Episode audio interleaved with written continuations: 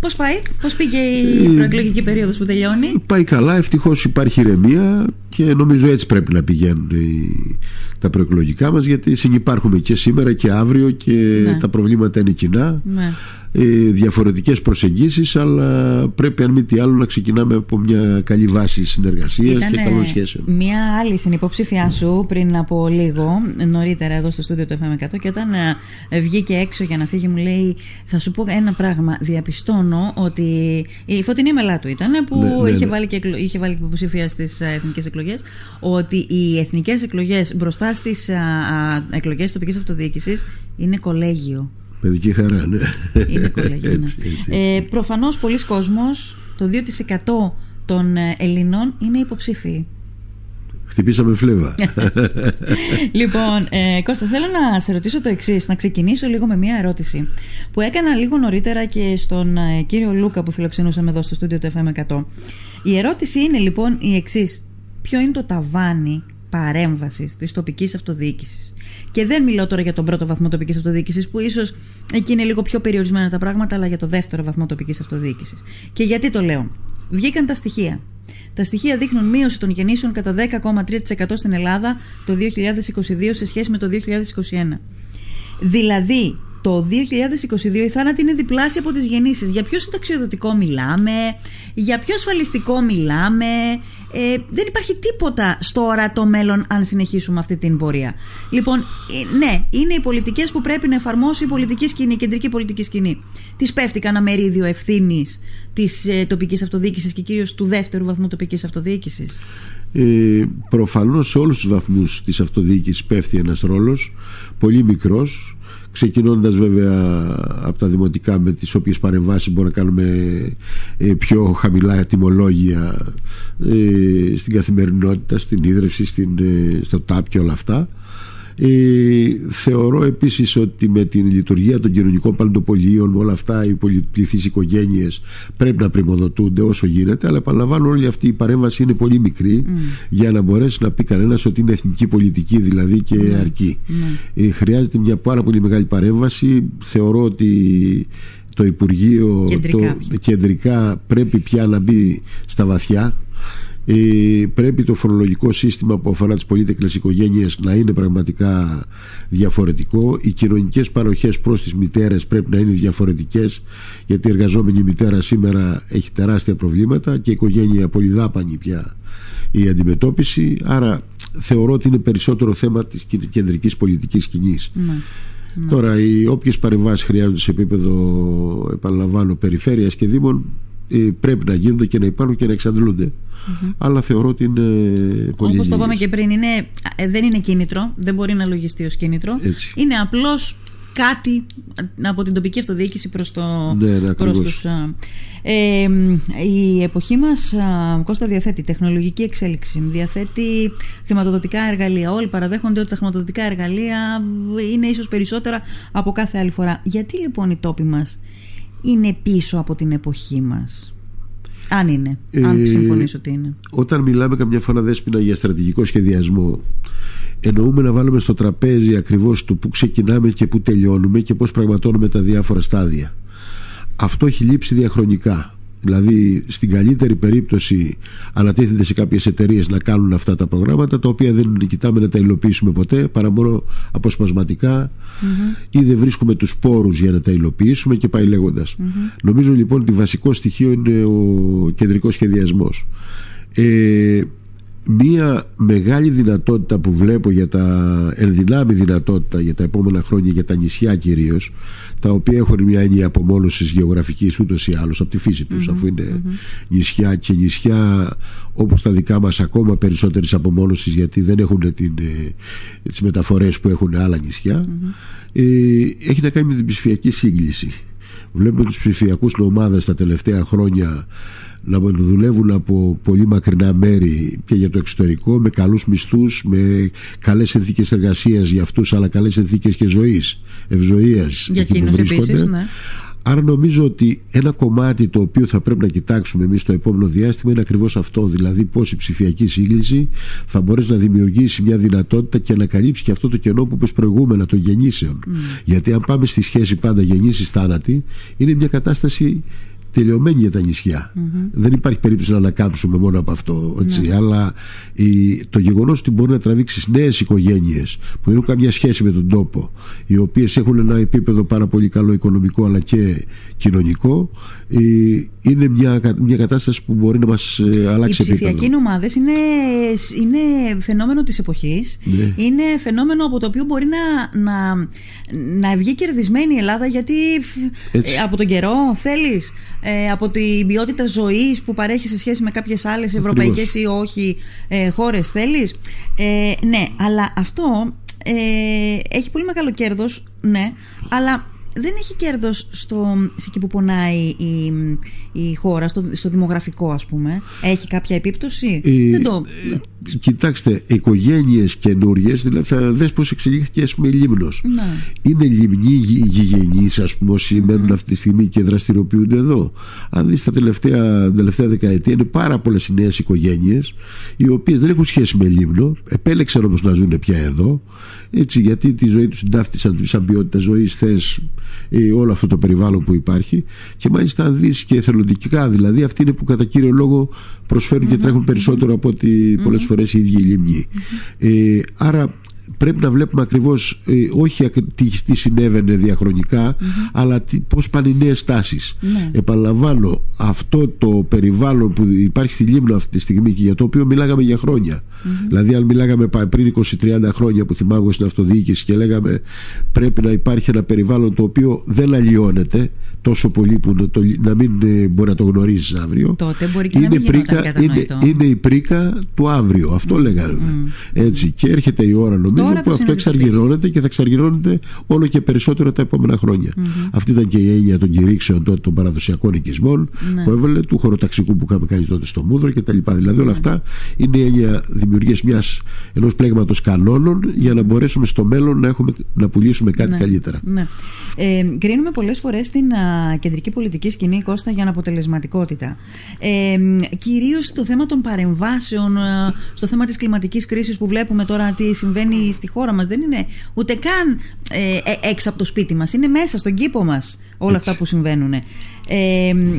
Τότε μέρος του αναποτελεσματικού αυτού στοιχείου δεν είναι και δεν αφορά και την τοπική αυτοδιοίκηση? Προφανώς. Αλλά για να μιλήσεις για τις ευθύνες θα πρέπει να δεις ακριβώς το νομοθετικό πλαίσιο, δηλαδή τι κάνω εγώ, ποια είναι η αρμοδιότητά μου, ποια είναι η αρμοδιότητα της κεντρικής κυβέρνησης, ποια είναι η αρμοδιότητα του πρώτου βαθμού, και η ύπαρξη πόρων από την άλλη μεριά, να διασφαλίσεις τους πόρους εκείνους για να το υλοποιήσεις αυτό. Αν δεν υπάρχει, ας πούμε, δεν υπάρχουν οι πόροι ή δεν υπάρχει ο σχεδιασμός, προφανώς θα πάσχεις.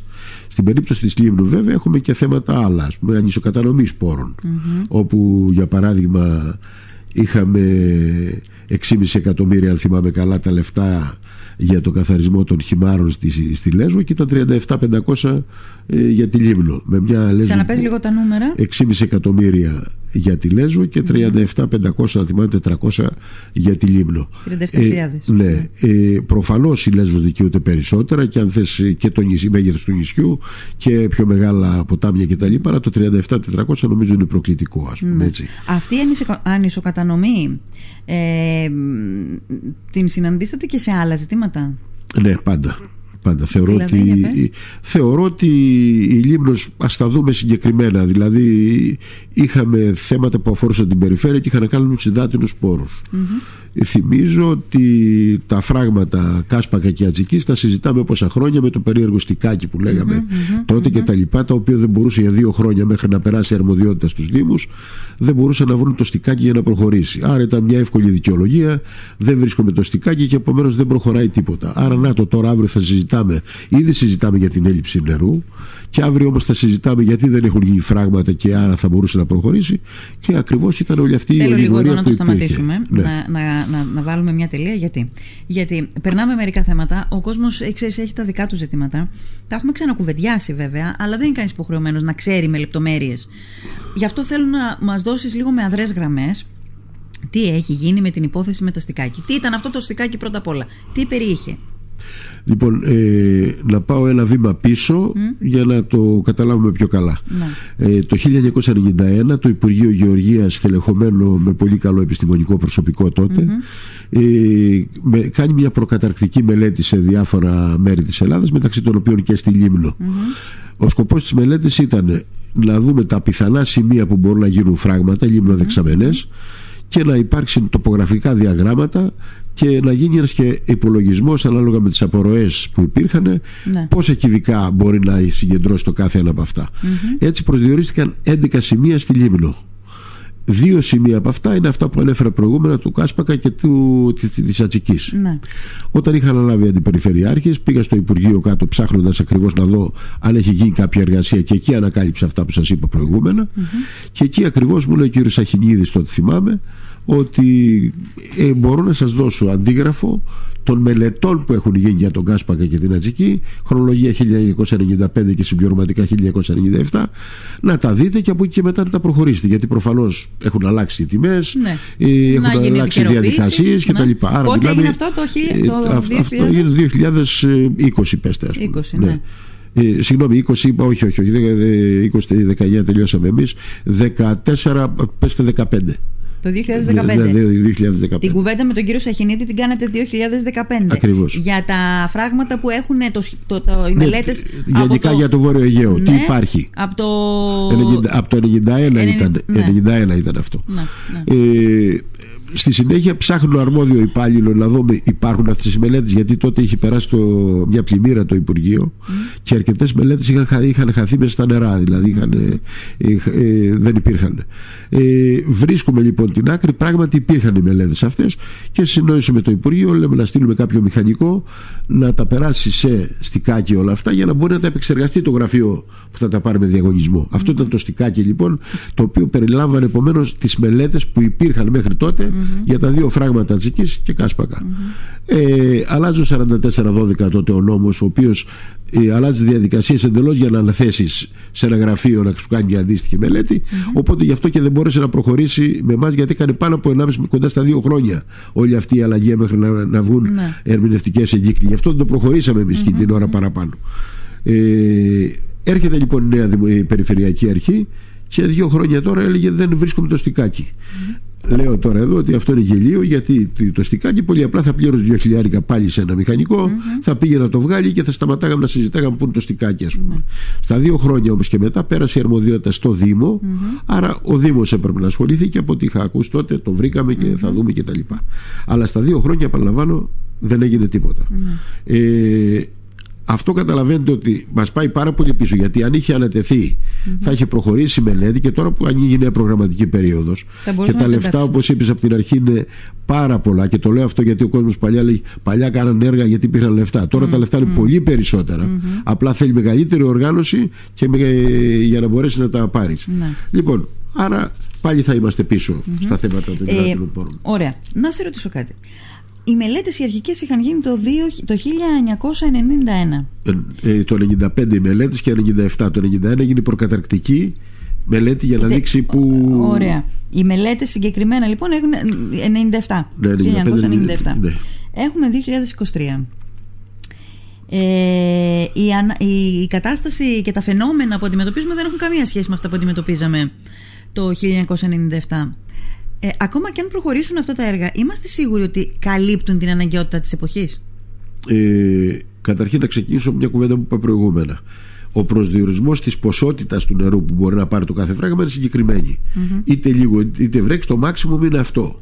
Και λέω εδώ ότι τα μεγαλύτερα 2 φράγματα αυτά που προβλέπονται είναι στον Καταλάκο, στο κομμάτι δηλαδή τα 2 ριάκια, όπου το ένα είναι 750.000 κυβικά και το άλλο κάπου 700-725, κάπου εκεί. Μην φανταστούμε δηλαδή ότι είναι τα μεγάλα φράγματα που μπορεί να γίνουν. Τα άλλα, του Λιβαδοχωρίνου 400.000, στο Μαδόρι, στο Μούδρο 180.000, δηλαδή είναι πολύ μικρότερα. Φανταστείτε ότι το υπάρχουν στον Κοντιά θεωρητικά είναι 1.100.000 κυβικά. Απλά επειδή έχει μπαζώματα είναι γύρω στις 700.000 αυτά που έχουμε σαν νερό maximum. Τα υπόλοιπα δεν υπάρχουν. Άρα δηλαδή μην περιμένουμε ότι θα το λύσουμε από εκεί το πρόβλημα μόνο. Αλλά ουσιαστικά πρέπει να δημιουργηθεί αυτό, γιατί και εκτόνωση τα νερά είναι. Άρα τα νερά που μπαίνουν εκεί δεν πέφτουν κατευθείαν στα χωριά μέσα, στα ριάκια μέσα. Άρα μειώνουν τον κίνδυνο να υπάρξουν πλημμύρες κτλ. Άρα σου δίνουν και το νερό της εναλλακτικής. Άρα το ρωτάω αυτό γιατί, για ποιο λόγο. Γιατί από τότε μέχρι τώρα και η επιστήμη έχει λύσει πολλά προβλήματα. Δηλαδή και με βάση τα νέα μοντέλα αντιμετώπισης τέτοιων συνθήκων. Διάβαζα σε διάφορα, κατά καιρούς δηλαδή, ότι έχουν βρεθεί διάφοροι τρόποι, καινούργιοι τρόποι να αντιμετωπίζεις, ας πούμε, τέτοιες καταστάσεις ή όσο μπορείς να τις αντιμετωπίσεις. Το φράγμα θα γινόταν έτσι κι αλλιώς. Είναι μέσα στο γενικότερο σχεδιασμό. Είναι γιατί σας λέω ότι λύνει και προβλήματα πλημμύρας μερικές φορές. Ναι. Αντιμετωπίζει. Ναι. Έτσι, εδώ ήδη συζητάνε στην Αθήνα να δημιουργηθεί φράγμα για 70.000 κυβικά για να προλαμβάνουν τις πλημμύρες στην Αθήνα κτλ. Θέλω να πω ότι παίζει και αυτό το ρόλο. Είναι πια ένα κομμάτι της συνολικής αντιμετώπισης. Έτσι ακριβώς. Πάντως αυτό που είπες πριν από λίγο, Κώστα, είναι έτσι. Δηλαδή κάποτε λέγαμε ότι μας λείπουν αρμοδιότητες, μας λείπουν πόροι και μας λείπουν προσωπικό. Μας λείπει κάτι από όλα αυτά αυτή τη στιγμή? Από τα τρία λείπει γενικά στην τοπική αυτοδιοίκηση. Το προσωπικό είναι μειωμένο. Αλλά θα πω εδώ, βάζοντας μια ανωτελεία, μια προκήρυξη που διάβαζα προχθές για το Νότιο Αιγαίο. Ναι. Ψάχνουν ένα πολιτικό μηχανικό, ένα μηχανολόγο και ένα τοπογράφο. Ναι. Η αμοιβή που δίνουν η ετήσια με τριετή σύμβαση, προσέξτε, είναι 86.500 το χρόνο. Μάλιστα. Ο καθένας. Μάλιστα. Μου λέει βέβαια κάποιος που συζητάγαμε, μου λέει προφανώς που θα αμείβονται με μπλοκάκι, γιατί τα λεφτά που θα παίρνουν για θα είναι γύρω στους 50.000. Ρωτάω λοιπόν, ανεξάρτητα από τα λεφτά, γιατί εντάξει, αυτός που θα πάει μάλλον στη Ρόδο, άρα η Ρόδος είναι ακριβή στη διαβίωση και γι' αυτό ίσως να είναι και τόσο πολύ. Λέω λοιπόν, προσωπικό εμείς μόνιμο δεν έχουμε. Κάτι αντίστοιχο έχει υπάρξει στην Βόρειο Αιγαίο? Όχι. Δεν υπάρχει καμιά προετοιμασία. Δεν έχεις προσωπικό, αλλά δεν κοιτάς εναλλακτικά πώς θα αποκτήσεις οι συνεργασίες ή όλα αυτά για να μπορέσεις να βγεις από το αδιέξοδο. Αυτή την προκήρυξη την είχε κάνει η Περιφέρεια Νοτίου Αιγαίου. Και τυχαία τη διάβασα. Δηλαδή. Εμείς λοιπόν, εγώ θυμάμαι χρόνια πάλι τώρα, δεν έχουμε προσωπικό, δεν έχουμε τεχνικές υπηρεσίες και στο Δήμο. Και στην Περιφέρεια Βορείου Αιγαίου. Εσύ μου λες λοιπόν τώρα ότι άμα θέλεις υπάρχει τρόπος. Ναι, υπάρχουν εναλλακτικές λύσεις. Όταν ήσασταν επί της κυρίας Καλογύρου, υπήρχε το πρόβλημα? Είχατε ανατρέξει σε κάποια τέτοια λύση? Το πρόβλημα υπήρχε και βεβαίως έγιναν μελέτες. Γι' αυτό και τα έργα που έγιναν ουσιαστικά, ό,τι προχωρούσε, ήταν από μελέτες που είχαν γίνει την εποχή εκείνη. Έτσι, γιατί και εδώ στη Λίμνο. Αφού υπήρχε το πρόβλημα του προσωπικού, πώς γίνανε οι μελέτες? Γίνονται γιατί ακριβώς υπήρξαν αναθέσεις έξω κτλ. Τότε προβλεπόταν και το ηλεκτρονικό μητρό των αναθέσεων. Δηλαδή δεν έδινες όποιον ήθελες. Υπήρχε ένα μητρό, πατούσες ας πούμε και σου βγάζε, ξέρω εγώ, θα το αναθέσεις εκεί. Ναι. Έτσι. Και από το μητρό αυτό θα είναι σήμερα στον Α, αύριο στον Β κτλ. Αλλά ήταν εγκεκριμένη η μηχανική δηλαδή, όπου μπορούν οι εργολήπτες που μπορούσαν να πάρουν τα μελλοντικά έργα. Ναι. Έτσι. Αυτό άλλαξε από το 44-12 λίγο μετά, αλλά εν πάση περιπτώσει οι δυνατότητες πάντα υπάρχουν. Ναι. Η περιφέρεια μου εξακολουθεί και έχει πρόβλημα. Αναθέτει σε ιδιωτικά γραφεία. Αναθέτει εκεί που θέλει και πολύ λίγα. Και πιστεύω ότι εκεί υπάρχει και κατασπατάληση πόρων μερικές φορές. Πώς, με ποιο τρόπο δηλαδή? Εάν δίνουν στο ίδιο γραφείο, παράδειγμα, τα 2-3-5 αναθέσεις, προφανώς θα καθυστερήσει να υλοποιήσει τις μελέτες. Δεν μπορεί να δουλέψει χρόνος. Τώρα δεν υπάρχει αυτό το μητρό, ώστε να διασφαλίζεται και μια αδιαβλητότητα, ας πούμε. Δεν έχω εικόνα του πώς είναι αυτή τη στιγμή, γιατί σε λέω έγινε το 44-12 τροποποιήθηκε και δεν έχω εικόνα στο πώς έγινε από εκεί και μετά. Πώς γίνονται ακριβώς, τώρα οι. Πάντως σας λέω ότι δίνουν τη δυνατότητα και μάλιστα απλοποιούν διαδικασίες, γιατί γενικά η φιλοσοφία είναι πρέπει να απορροφήσουμε τα λεφτά. Τα λεφτά δεν είναι το ΠΕΠ μονάχα που νομίζουμε, ακούμε 400 εκατομμύρια κτλ. Το Ταμείο Ανάκαμψης είναι τα λεφτά, τις δίκαιες αναπτυξιακής μετάβασης κτλ. Εκεί είναι το χρήμα. Άρα πώς θα τα απορροφήσεις, αν εγώ δεν σου δίνω τη δυνατότητα να κάνεις μελέτες πιο εύκολα? Και γι' αυτό το λόγο επιλέγουν. Τώρα είπες το αντικείμενο, ονομάτισες το αντικείμενο που ήθελα να σε ρωτήσω. Ταμείο Ανάκαμψης. Εμείς έχουμε κάνει καμιά πρόβλεψη ως Περιφέρεια Βορείου Αιγαίου για τη Λίμνο όμως? Δηλαδή θα γίνει κανένα έργο από το Ταμείο Ανάκαμψης? Μου έκανε φοβερή εντύπωση ότι μια εκδήλωση που είχε γίνει το καλοκαίρι στην Πολιόχνη ο κύριος Τρινταφυλλίδης νομίζω το είπε στις πληροφορίες που έδωσε, ότι ήταν τα χρήματα από το Ταμείο Ανάκαμψης. Πολύ ωραίο ήταν αυτό, πάρα πολύ ωραίο, αλλά έχουμε ανάγκη και από έργα. Έργα που θα μείνουν, όχι... Ένα μεγάλο έργο το οποίο κατά τη γνώμη μου πάντα πρέπει να προκρίνεται, είναι βάση δηλαδή ανάπτυξη, είναι τα χωροταξικά και τα πολεοδομικά σχέδια. Mm-hmm. Έχω την εικόνα ότι είναι στο Ταμείο Ανάκαμψης, mm-hmm. έχει προβλεφτεί για να γίνει, όχι με καμιά πρόταση της περιφέρειας, τίποτα, αλλά από τον κεντρικό σχεδιασμό ευτυχώς, να προχωρήσουν τα πολεοδομικά όταν σταμάτησε εκτός σχεδίου δόμηση. Mm-hmm. Κοίταξαν να προχωρήσουν όσο μπορούν κάποια τα πολεοδομικά και τα χωροταξικά. Mm-hmm. Και υπ' αυτήν την έννοια λοιπόν έχουν ενταχθεί, από ότι έχω έτσι μια εικόνα, στο Ταμείο Ανάκαμψης Πολεοδομήσεις και στο νησί μας. Mm-hmm. Έτσι, άρα το ένα είναι αυτό. Ναι, αλλά αυτό κάποιος πρέπει να το τρέξει όμως. Η Περιφέρεια το τρέχει. Προφανώς εδώ τώρα μπαίνουμε, πρέπει να το τρέξει κάποιος. Όπως λέμε, πιθανά θα είναι η Περιφέρεια. Δεν ξέρω ακόμα ποιος θα αναλαμβάνει αυτό, αλλά μάλλον θα είναι η Περιφέρεια. Mm-hmm. Στη Μυτιλήνη τώρα αντίστοιχα, ας πούμε, σας θυμίζω ότι το φράγμα του Τσικνιά με 13 εκατομμύρια κυβικά και με ένα πολύ μεγάλο κόστος, 100 εκατομμύρια κάπου εκεί θα πρέπει να είναι. Είναι το φράγμα που θα γίνει και είναι από το Ταμείο Ανάκαμψης επίσης. Ναι. Εδώ δεν προβλέπεται κάτι αντίστοιχο. Εδώ πού είναι το πρόβλημα, στο ότι δεν έχουμε έτοιμες μελέτες για έργα? Όχι, θα μπορούσε να υπήρξε και να υπάρχει και ένταξη και οι μελέτες να γίνουν μετά. Ναι. Οι μελέτες οι έτοιμες, υπήρχε μια γενική γραμμή να τρέξουν στην αρχή για να μπορέσουν να απορροφήσουμε γρήγορα χρήματα από το ΕΣΠΑ και όχι μόνο. Ναι. Να πούμε ότι και στο Ταμείο Ανάκαμψης παίρνουμε γρήγορα χρήματα. Δέστε πώς τα απορροφούμε, ώστε τις εκπτώσεις να συνεχίσουμε να τις παίρνουμε εμείς και να μην πηγαίνουν στο Ευρωπαϊκό Ταμείο. Άρα αυτό υπήρξε εκεί. Αλλά από εκεί και μετά οι μελέτες έπρεπε να ακολουθήσουν έναν δρόμο. Δηλαδή, αν κάνεις μελέτες, θα έχεις. Αν δεν κάνεις, δεν θα έχεις. Άμα δεν έχεις κάνει αναθέσεις, προφανώς δεν θα έχεις μελέτες. Ναι. Αυτή τη στιγμή λοιπόν θα μπορούσαν να ενταχθούν έργα τα οποία δεν είχαν μελέτες, αλλά τα οποία θα ήταν σε μια δεύτερη φάση, γιατί το Ταμείο Ανάκαμψης δεν θα υλοποιηθεί σε μια μέρα. Ναι, έτσι. Άρα θα μπορούσε λοιπόν σε δεύτερη φάση, τρίτη φάση. Άρα δεν τρέχουν, λες. Αυτή τη στιγμή δεν τρέχουν μελέτες. Ακριβώς. Δεν τρέχουν μελέτες. Ακριβώς. Διαβάζω τώρα προχθές αποσπασματικά, πάμε να αναθέσουμε την τελευταία στιγμή. Δηλαδή δεν κάναμε όλο τον καιρό τίποτα και ερχόμαστε τώρα μια εβδομάδα πριν τις εκλογές να υπογράφουμε αυτά. Καλό μεν, αλλά εντάξει, να μην δουλευόμαστε κιόλας. Ναι. Αυτό με την απορροφητικότητα, ξέρεις, λένε ότι οι αριθμοί λένε πάντα την αλήθεια. Η κατάσταση με το ΕΣΠΑ και με την απορροφητικότητα και με τη θέση είναι εκείνο το παράδειγμα που διαψεύδει αυτό το θέσφατο, ας πούμε. Μπορείς, μα από ό,τι καταλαβαίνω, να τα κάνεις έτσι τα νούμερα, να τα χειριστείς έτσι, ώστε μάλλον να μην μπεις καμία αλήθεια. Η Περιφέρεια Βορείου Αιγαίου θα μας πει κάποιος που είναι σε σχέση με την απορροφητικότητα των κονδυλίων. Θυμάμαι ένα χαριτωμένο όταν ήμασταν στο πανεπιστήμιο, με το κατακεφαλήν εισόδημα, όπου λέει εσύ έχεις 10 εκατομμύρια, εγώ 0, αλλά κατακεφαλήν έχουμε 5. Ή όπως έλεγε ο Σάμελς, ότι το ένα πόδι στη φωτιά, το άλλο στον πάγο, κατά μέσον όρο περνάς καλά. Έτσι λοιπόν, κάτι αντίστοιχο γίνεται λοιπόν και με τα νούμερα. Να γυρίσουμε λίγο τώρα. Για πες λοιπόν. Σε ποια θέση είμαστε, κάποιος μπορεί να μας πει. Ωραία, ανεβήκαμε θέσεις, ανεβήκαμε. Ναι. Γιατί ανεβήκαμε, για αυτό που είπα προηγούμενα. Η γραμμή του 19 ήταν τότε, υλοποιούμε τις μελέτες που είναι έτοιμες για να πούμε στην Ευρώπη ότι δέστε πόσο γρήγορα εμείς απορροφούμε τα λεφτά, ώστε οι εκπτώσεις να μην πηγαίνουν στο Ευρωπαϊκό Ταμείο, να γυρίζουν και να ξαναχρησιμοποιούνται από εμάς. Μέσα σε αυτό το γενικό πλάνο λοιπόν το πανελλαδικό ήταν και η Περιφέρεια Βορείου Αιγαίου. Υλοποίησε λοιπόν τις μελέτες που υπήρχαν, εμφάνισε μια απορροφητικότητα, γι' αυτό και βελτίωσε τη θέση της.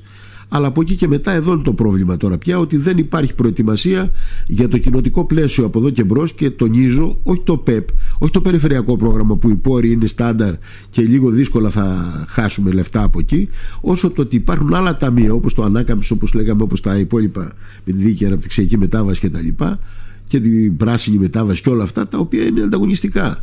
Και εκεί μέσα έχεις να ανταγωνιστείς στο επίπεδο το δικό μας πια με τον Νότιο Αιγαίο και την Κρήτη. Με τα σαΐγια δηλαδή. Και πας εσύ να πας τι να πάρεις στο τέλος. Οπότε θα είσαι ικανοποιημένος γιατί απορρόφησες το ΠΕΠ και βελτίωσες τη θέση σου και την απορροφητικότητα, αλλά που στο ΠΕΠ. Στα υπόλοιπα, τα οποία είναι και πολλαπλάσια σαν λεφτά, τι έχεις κάνει. Ναι. Γι' αυτό παίζουμε με τα νούμερα όπως είπατε. Ναι. Άρα, εγώ καταλαβαίνω ότι έτσι που το περιέγραψες τώρα πριν από λίγο, Κώστα, νιώθω ότι στο σχεδιασμό πάσχουμε. Εκεί είναι το βασικό μας πρόβλημα. Δηλαδή υλοποιούνται έργα που προφανώς είχαν σχεδιαστεί μέχρι τώρα, είχαν προγραμματιστεί μέχρι τώρα, αλλά λες ότι δεν υπάρχει σχεδιασμός, δεν υπάρχει προγραμματισμός. Όχι, δεν υπάρχει. Σου είπα, ο σχεδιασμός, ο βασικός κατά τη γνώμη μου πάντα ξεκινάει από το χωροταξικό, πολεοδομικό ένα, και μετά απλώνεται σε επιμέρους τομείς. Και έχει να κάνει, όπως είπαμε, θες με τα λιμάνια, τις υποδομές, θες να κάνει με τα νερά, θες με όλα αυτά, και να αρχίσεις να απλώνεις και να βλέπεις τι μπορεί να κάνεις. Γιατί τα λεφτά δεν έρχονται από ένα μέτρο, για να πεις θα κάνω λιμάνια μόνο, έρχονται για όλα. Το κενό καλύπτεται. Κενό τα λέτε. Αυτό που έχουμε χάσει. Ναι. Ο χαμένος χρόνος. Ο χαμένος χρόνος θεωρώ ότι καλύπτεται. Για ποιο λόγο? Πάλι με σιδερένη παπούτσια, δηλαδή θέλει τρέξιμο απίστευτο, αλλά επειδή υπάρχει πάντα ο κανένας του νησιν 2 που λέγαμε, συν 3 κτλ, που σημαίνει υπάρχει ότι το πρόγραμμα κυλάει λίγο προς τα πίσω, είναι το ένα στοιχείο. Και το δεύτερο, στη δική μας περίπτωση, και το λέω με γνώση λόγου, είναι δύο πράγματα, ας πούμε, από το δεύτερο στοιχείο. Το ένα είναι η τοπική αυτοδιοίκηση, που ξέρουμε όσο την ξέρουμε, και νομίζω ξέρουμε αρκετά καλά τι γίνεται.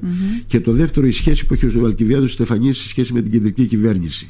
Που σημαίνει ότι αν θες να τρέξεις πράγματα, αν θες να καθυστερήσεις λίγο το χρόνο προκήρυξης σε κάποια άλλα για να μπορείς να το πετύχεις, να συμμετέχεις, γιατί λες δεν είμαι έτοιμος εγώ ακόμα, πρέπει να μπω αύριο κτλ.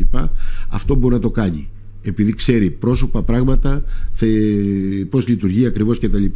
Αυτή λοιπόν η συνύπαρξη μιας καλής γνώσης για την τοπική αυτοδιοίκηση και τις σχέσεις με το κεντρικό κράτος είναι μια εγγύηση, κατά τη γνώμη μου, που μπορεί να κερδιθεί. Ναι, αυτό τώρα χρόνος. Έχει και δύο αναγνώσεις όμως, θα μου επιτρέψεις να σου πω. Δηλαδή, για να είναι κάποιος πετυχημένος περιφερειάρχης, θα πρέπει να έχει καλές σχέσεις με την κεντρική εξουσία. Πάντως, το να μην πηγαίνεις ποτέ να συζητήσεις είναι αρνητικό. Ναι. Όχι, ίσως εγώ το έθεσα λάθος. Θα πρέπει να είναι, ας πούμε, εκλεκτός της παρούσας κυβέρνησης.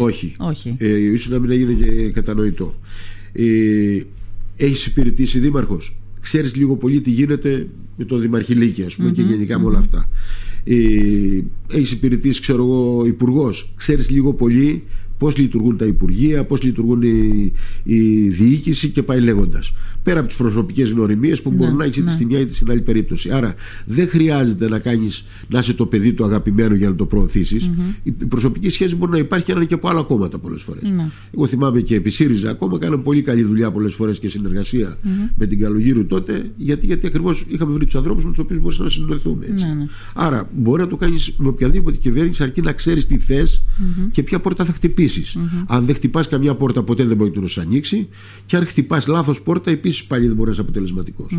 Άρα, εγώ αυτό κλείνω και λέω ότι ναι, έχουμε το πακέτο δηλαδή αυτό, που σημαίνει ότι και από κάτω και από πάνω μπορούμε να το διασφαλίσουμε για να κερδιθεί κάποιος από τον χαμένο χρόνο. Το μεγαλύτερο.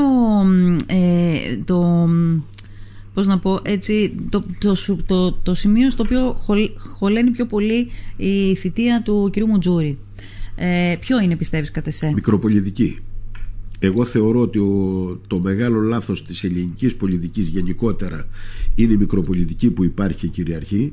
Δεν κάνουμε πολιτική, κάνουμε μικροπολιτική. Αυτό είναι το ένα. Γι' αυτό και βλέπεις, ας πούμε, καταστάσεις εντυπωσιασμού μόνο και όχι ουσίας. Ποιος σκέφτεται, ας πούμε, για ένα έργο που θα γίνει μετά από 20 χρόνια, αφού δεν μπορείτε να πάρει τις δάφνες τώρα. Αυτό βέβαια είναι γενικότερο, δηλαδή δεν αφορά μόνο την γενικότερα το λέω. Έτσι, άρα λέω για τις εποχές που υπάρχουν. Τώρα στην περίπτωση εδώ της περιφέρειας αυτό έχει παραγίνει. Δηλαδή από τη μια, ας πούμε, με τις αναθέσεις, όπως λέμε, απευθείας αναθέσεις, πάρτε 2.000 από εδώ, πάρτε 3 από εκεί, πάρτε 5 από εκεί κτλ. Όταν θα χρειαζόταν 5 μελέτες, ας πούμε, να κάνεις με τα λεφτά αυτά που σπαταλάς δεξιά-αριστερά, και με τις 5 μελέτες των 500.000 το σύνολο να τραβήξεις, ας πούμε, 10 εκατομμύρια.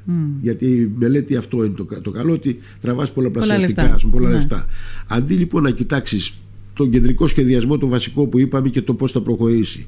Να κοιτάξεις να τον υλοποιήσεις μετά ακριβώς και να κάνεις την προετοιμασία, έστω αν δεν είσαι εσύ αύριο σαν εξουσία, που μέχρι χθες φαινόταν ότι θα είναι το κυρίαρχος κτλ.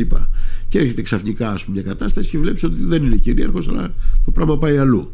Ανεξάρτητα όμως από αυτό, πρέπει να σκέφτεσαι ότι πρέπει να προχωρήσει ή όχι. Mm-hmm. Έτσι, τώρα δεν θέλω να βλογούμε γένεια, αλλά όταν φτιάχναμε τα σχολεία του Μούδρου, τέτοια μέρα το γέλ. Έτσι, τέτοια μέρα ήμουνα στη Μυτιλήνη για να ενταχθεί το έργο 6 εκατομμύρια ευρώ. Την Κυριακή είχαμε εκλογές και με έκλεισε ο καιρός κιόλας και έμεινα λίγο πιο πίσω.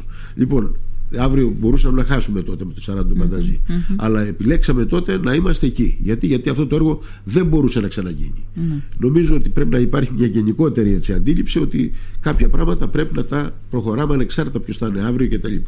Αυτό λοιπόν έλειψε από εδώ. Άρα πιστεύεις ότι, λες ότι η μικροπολιτική ήταν το μεγαλύτερο σφάλμα, το μεγαλύτερο σφάλμα και κατασπατάληση μικρών πόρων, μικρά πράγματα, ενώ θα πρέπει η περιφέρεια να είναι πιο συμμαζεμένη σε όλα αυτά. Ναι. Έτσι, η περιφέρεια έχει και πιο επιτελικό ρόλο, δηλαδή είναι πιο πολύ για τα αυτό μεγάλα. Αυτό θα πρέπει να έχει. Εδώ, επειδή έτυχε να έχω το θέμα των εκθέσεων παλιά, επιλέγαμε 3-4 εμβληματικές, ας πούμε, εκθέσεις, στις οποίες πηγαίναμε. Γιατί αυτές ήταν οι μεγάλες εκθέσεις, δηλαδή δεν μπορεί να μην πας στην Food Expo, ας πούμε, που έχει 60.000 επισκέπτες και όλη την Νότια Ευρώπη. Αλλά το να πηγαίνεις, ας πούμε, ξέρω εγώ, στα Γιάννενα να πας πουλήσεις τυριά, σημαίνει βόλτα. Πάμε βόλτα να δούμε και εκεί. Και βλέπεις πόσες εκθέσεις. 5 πηγαίναμε, 55. Όπου μας κάνουνε πάμε. Ναι, αλλά κάθε έκθεση που πας είναι 10, 20, 30 χιλιάρικα ανάλογα. Δηλαδή για βάλτε κάτω. Να δεις το τέλος που πόσα λεφτά πάνε χαμένα, ας πούμε, και για ποιο λόγο. Και άντε πάνε τα λεφτά χαμένα, αποτέλεσμα φέρνουν. Όχι βέβαια. Αν δεν είναι στοχευμένο τι κάνεις, είναι χαμένα λεφτά. Έτσι. Άρα δηλαδή πρέπει να δούμε ότι εκεί πάσχει. Κώστα, τελειώνοντας, θέλω να σε ρωτήσω το εξής. Γιατί είναι όλα αυτά που συζητάμε, είναι τα έργα, είναι τα σημαντικά, είναι εκεί που χωλένουμε και επιδιώκουμε να το αποκαταστήσουμε, να το φτιάξουμε. Όμως ξέρεις ότι οι εκλογές πάντα έχουν ένα παρασκήνιο, άλλοτε μικρό, άλλοτε μεγάλο. Θέλω να μου κάνεις ένα σχόλιο για τη δήλωση που έκανε η κυρία Καλογύρου προχτές από το Μούδρο στα εγγένεια του εκλογικού κέντρου της κυρίας Ελεονόρας Γιώργα, η οποία, ξέρεις, ότι τουλάχιστον για το επόμενο 24ωρο αναστάτωσε τους πάντες, έφτασε μέχρι το Μαξίμου και έφτασε μέχρι και στο να κάνει δήλωση ο κύριος Αλκιβιάδης Στεφανής την επόμενη μέρα. Καταρχήν, προφανώς η ανακοίνωση της παράταξής μας με καλύπτει, αλλά θεωρώ σε κάθε περίπτωση ότι ήταν ατυχής η δήλωση. Το ρωτάω σε σένα γιατί ήσασταν μαζί με την κυρία Καλογύρου, συνεργαστήκατε με την κυρία Καλογύρου. Ναι, και τώρα είμαστε φίλοι. Ναι. Την ξέρεις, θέλω να σου πω. Δηλαδή την γνωρίζεις ως άνθρωπο. Για ποιο λόγο πιστεύεις εσύ ότι έγινε αυτή η δήλωση? Ξέρω ότι έχει πάρα πολύ καλή προσωπική σχέση με την οικογένεια της κυρίας Γιώργα. Από εκεί και μετά πιστεύω ότι αυτό επικράτησε περισσότερο, χωρίς να σκεφτεί λίγο περισσότερο την. Εγώ ανέκαθεν ξέρω ότι η Χριστίνα Καλογύρου έχει και πολιτικό κριτήριο πολύ έντονο. Πιστεύω κι εγώ ότι έτσι είναι και του το είπα και της ίδιας, δηλαδή, ότι για μένα ήταν λάθος η δήλωση. Πριν, μόλις το άκουσα δηλαδή και τα λοιπά, λέω κατά τη γνώμη μου είναι λάθος όλη αυτή η ιστορία. Που λέει, μα δεν έκανα κάτι, ας πούμε, περίεργο και τα λοιπά. Λέω, άστο. Θα φανεί και φάνηκε. Και φάνηκε δηλαδή, την επόμενη μέρα. Ακριβώς. Μάλιστα. Λοιπόν, Κώστα, θέλω να σε ευχαριστήσω θερμά. Εγώ ευχαριστώ. Γιατί να ψηφίσουν τον Αλκιβιάδη Στεφανή και γιατί τον Κώστα τον Αδαμίδη? Καταρχήν δεν το λέω γιατί έχω συνεργαστεί διαχρονικά, ας πούμε, με πάρα πολύ κόσμο. Εκείνο το διάστημα που έτυχε να συνυπάρξουμε, έτσι, γυρνώντας, επειδή είμαστε με το δικό μου αυτοκίνητο περισσότερο, ήταν 3-4 περιπτώσεις που είδα αποτελεσματικότητα στη στιγμή. Δηλαδή δεν είναι κάτι το αφήνουμε για αύριο. Υπήρξαν 2-3 περιπτώσεις που λύθηκαν και την ώρα, ας πούμε, τα πράγματα. Με 5 τηλέφωνα που έπρεπε να γίνει, ενώ θα μπορούσε να το κρατήσει και να πει άστα το δούμε αύριο κτλ. Το ένα αυτό. Δεύτερο, επαναλαμβάνω αυτό που είπα προηγούμενα, ότι ξέρει τι σημαίνει κεντρική διοίκηση, πώς δουλεύει όλο το κομμάτι της κεντρικής διοίκησης, δηλαδή το να αλλάξεις και ένα νόμο πολλές φορές. Όπως είπα προηγούμενα, αν δεν πας στη σωστή πόρτα και πας στη λάθος, δεν πρόκειται να τον αλλάξεις ποτέ. Ναι. Αν ξέρει επομένως τον τρόπο, ξέρει το σημείο που πρέπει να κάνει κτλ. Απαντώντας και στο δεύτερο ερώτημα, θεωρώ ότι έχω μια εμπειρία στην τοπική αυτοδιοίκηση σημαντική. Είναι 28 χρόνια τώρα αυτή η ιστορία και νομίζω έχει παραχθεί ένα καλό έργο όλα αυτά τα χρόνια. Είναι ένα κριτήριο με τα όποια αρνητικά μπορεί να έχει, να μου καταλογίσει κανένας, γιατί λάθη μόνο οι πεθαμένοι δεν κάνουν. Έτσι. Λοιπόν, από εκεί και μετά αυτή είναι και η απάντηση. Δηλαδή, Στεφανής και η παράταξή μας, γιατί να μην περιοριστώ σε μένα και ανεξάρτητα από την ερώτηση που θα κάνετε στους άλλους, επειδή θεωρώ ότι έχουμε ένα πάρα πολύ δυνατό ψηφοδέλτιο, όποιος από τα παιδιά βγει δηλαδή από εμάς, θεωρώ ότι έχουν το επίπεδο εκείνο για να τα βγάλουν πέρα. Κανονικά πέρα. Θα κλείναμε τώρα, αλλά εγώ ξέχασα να κάνω μια ερώτηση πριν που δεν θέλω να φύγεις χωρίς να σου την κάνω. Ναι. Γιατί το κάναμε και υπήρξε και ζήτημα χτες και το έγινε και θέμα και στο site μας, στο www.limnosfm100.gr, και μου πήρε και εμένα πολλή ώρα σήμερα να το σχολιάζω. Έχεις δει, τι έχεις διαβάσει, τι γίνεται με το ζήτημα της μεταφοράς των μαθητών? Ένα ζήτημα που αφορά αποκλειστικά την περιφέρεια. Ναι. Λοιπόν, όταν πριν από λίγες μέρες μας είχε δώσει μια συνέντευξη ο έπαρχος και ασχοληθήκαμε και με αυτό το ζήτημα, πήρε το λόγο ο κύριος Ελευθερίου που ήταν εκεί και μου εξήγησε όλες αυτές τις δεδαλώδεις γραφειοκρατίες που υπάρχουν. Ναι. Γιατί η ερώτησή μου ήταν, γιατί δεν το κάνετε το διαγωνισμό πιο πριν? Αυτό δεν είναι το λογικό? Ναι. Δεν είναι το λογικό να πεις, μα γιατί το κάνετε αυτή την τελευταία στιγμή Σεπτέμβριο και δεν το κάνετε μέσα Ιουλίου ας πούμε? Και σου απαντάει ότι θα πρέπει να γνωρίζει το κάθε σχολείο πόσα παιδιά θα έχει, να γνωρίζει άρα πόσα παιδιά θα μετακινηθούν, για να μπορεί και η περιφέρεια μετά να κάνει το διαγωνισμό. Το πιο λογικό, που εγώ δεν είμαι ειδική, σκέφτομαι όμως το πιο απλό πράγμα, δεν είναι να πεις οι γονείς να δηλώσουν και άρα τα σχολεία να ξέρουν όχι τέλος Αυγούστου, αλλά αρχές Ιουλίου ας πούμε, πόσα παιδιά θα έχουν την επόμενη σχολική χρονιά? Είναι παράλογο. Και τελικά ποιο είναι το πιο λογικό? Πώς μπορεί να έρθει αυτό το πράγμα? Δηλαδή, άμα δεν μπορεί να λύσει η περιφέρεια αυτό το πρόβλημα, τι να ζητήσουμε, τι αξίωση να έχουμε? Να ξεκινήσω με ερώτηση. Γιατί στα άλλα νησιά δεν υπήρξε το ίδιο πρόβλημα? Γιατί? Αυτή η δική μου απορία είναι αυτή. Αυτό είναι η διαδικασία ίδια. Ναι. Αυτό σημαίνει ότι κάτι λάθος έγινε εδώ. Ποιο είναι το λάθος? Έτσι. Η εκτίμηση δική μου είναι η εξής. Ποια είναι η τιμή του καυσίμου στη Μυτιλήνη? Πολύ χαμηλότερη, γιατί έχει άλλα κόστη, άλλο ΦΠΑ. Είναι στην Χίο το ίδιο? Είναι. Είναι στη Σάμο το ίδιο? Είναι. Όταν εμείς ξεκινάμε λοιπόν και ζητάμε προσφορές από ανθρώπους που έχουν να πληρώσουν πολύ μεγαλύτερο κόστος, κατά τη γνώμη μου θα έπρεπε να γίνει μια προσυνεννόηση με τους ανθρώπους αυτούς, να δούμε δηλαδή τα κόστη και με την αγορά. Να έχουμε την εκτίμησή τους. Να ξέρουμε περίπου πού θα κινηθεί ο επαγγελματίας. Δηλαδή, αν το βάλετε ένα ευρώ, παιδιά, δεν συμμετέχει κανένας από εμάς. Έτσι. Άρα είναι ακόμα πιο απλά τα πράγματα. Άρα δεν είναι το θέμα των σχολείων και του. Ναι, γιατί σας λέω, θα ήταν το θέμα των σχολείων μόνο να ήταν παντού το ίδιο. Παντού, επειδή σωστά. Δεν είναι, προφανώς κάτι δεν έγινε καλά εδώ. Έτσι. Αυτό έχω να πω. Δεν θεωρώ ότι όλα γίνονται. Η απάντηση σε αυτό είναι ότι ορίζεται από το Υπουργείο η τιμή. Η τιμή σου δίνει ένα φάσμα για να κινηθείς. Και δεν είναι η τιμή να την ορίσεις. Θα, δηλαδή, θα μπορούσε να βάλει την ίδια τιμή ας πούμε στη Μυτιλήνη και την ίδια τιμή εδώ? Όχι. Πάντα έχει να κάνει με ένα φάσμα τιμής. Σου λέει από τόσο μέχρι τόσο. Αν από εκεί και μετά βλέπεις ότι δεν βγαίνει, έγκαιρα κάνεις παρέμβαση. Εσείς το αντιμετωπίζετε το πρόβλημα αυτό τότε? Δεν το θυμάμαι να είχαμε τέτοια θέματα εμείς. Δεν θυμάμαι δηλαδή, έτσι, οξυμένα θέματα δεν θυμάμαι να είχαμε. Μάλιστα. Ωραία, τώρα. Ναι. Θέλεις να σχολιάσεις κάτι? Όχι, απλά να πω ότι η διάθεση, η πρόθεση υπάρχει. Δηλαδή, ξέρω και από τον έπαρχο ότι υπήρχε καλή διάθεση και πρόθεση. Αλλά ναι, βέβαια, παιδί μου, η διάθεση και η πρόθεση υπάρχει. Το αποτέλεσμα γιατί δεν υπάρχει? Όλοι κρινόμαστε από το αποτέλεσμα. Έτσι. Κώστα Αδαμίδη, ευχαριστώ πάρα πολύ. Εγώ ευχαριστώ. Να είστε καλά όλοι.